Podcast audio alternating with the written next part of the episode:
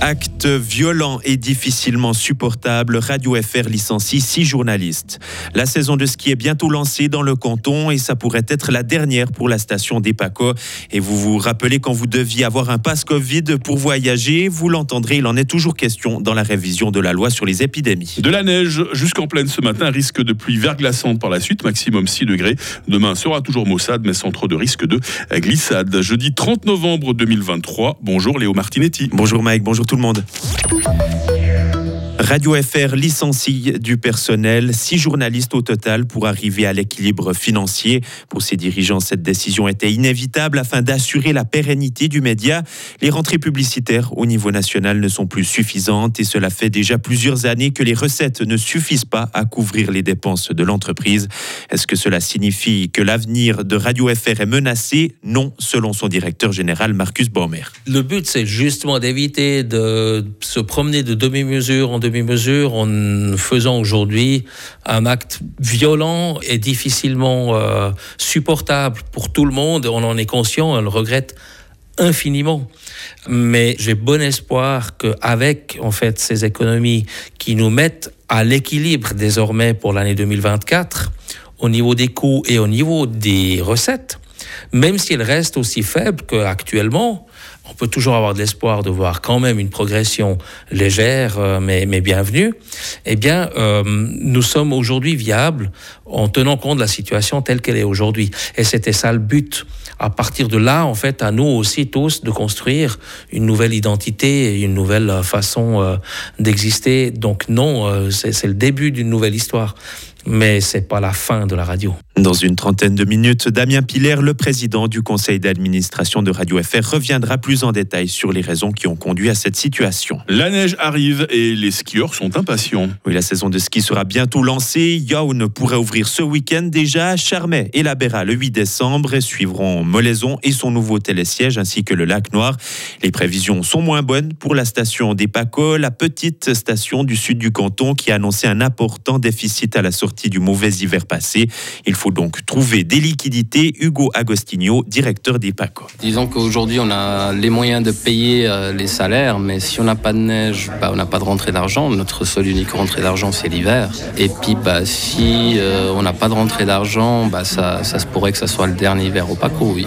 Avec qui vous êtes en discussion maintenant pour euh, aller chercher des fonds, pour avoir du soutien? Alors, on est en discussion avec la commune de Châtel, on est en discussion avec l'association de la commune de la On est en discussion avec le canton, avec les banques.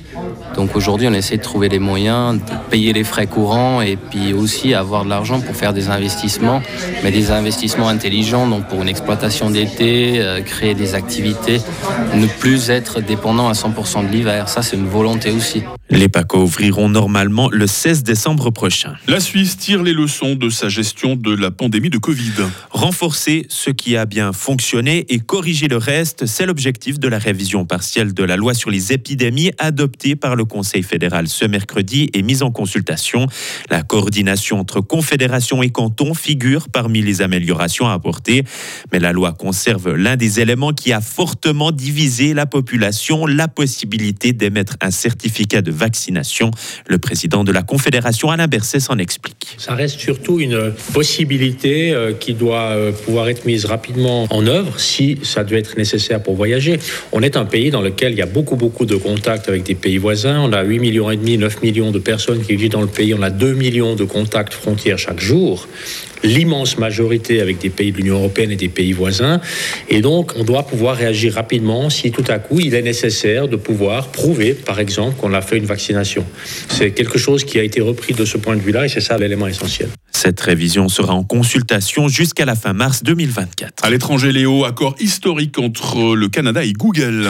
Google versera une compensation de plus de 60 millions de francs aux médias du pays, et cela en échange de la diffusion de leur contenu sur ces plateformes. Cette entente pourra être renégociée si de meilleurs accords sont conclus dans d'autres pays. Et enfin, on termine ce journal avec un carnet noir. Henry euh, Kissinger est mort cette nuit à l'âge de 100 ans. De 100 ans. Son organisation l'a annoncé par communiqué. Secrétaire d'État sous Richard Nixon et Gerald Ford, il a été l'une des figures de la diplomatie américaine, notamment pendant la guerre froide. Lauréat du prix Nobel de la paix, il a initié un rapprochement avec Moscou et Pékin dans les années 70. Mais son image a été écornée, tout comme celle des États-Unis avec la guerre au Vietnam ou encore le soutien d'un coup d'État au Chili. Léo Martinetti sur Radio Fribourg. La suite de l'info avec vous, c'est à 7h30. Retrouvez toute l'info sur frappe et frappe.ch. On parle météo, 7h06. Météo, avec l'IRT Automobile, votre partenaire Mercedes-Benz à Payerne, là pour vous depuis 1983. Qu'est-ce qu'il nous a fait du bien, le soleil d'hier hein. Aujourd'hui, c'est un autre chapitre de la météo qui s'écrit. Hein. Le temps euh, va être couvert avec de fréquentes euh, précipitations. La neige tombe jusqu'en pleine euh, ce matin. Et puis ces prochaines heures, la limite des flocons va remonter au-dessus de 1500 mètres par le sud-ouest. Ne croyez pas être tiré d'affaire sur la route parce qu'après la neige, il y aura des risques de pluie verglaçante. Faites vraiment attention aujourd'hui. Hein. Les minimales, moins 1 à Charmey, 0 degré à Fribourg, 1 degré à Châtel-Saint-Denis. Il fera cet après-midi 4 degrés à Morat, 5 à Fribourg et 6 à Est le lac.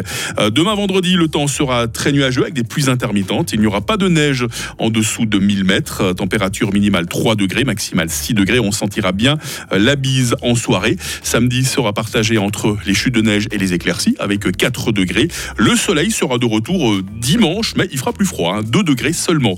Jeudi 30 novembre, 334e jour. Bonne fête au André. C'est à 7h53 que le jour se lève. C'est à 16h45 que la nuit retombe.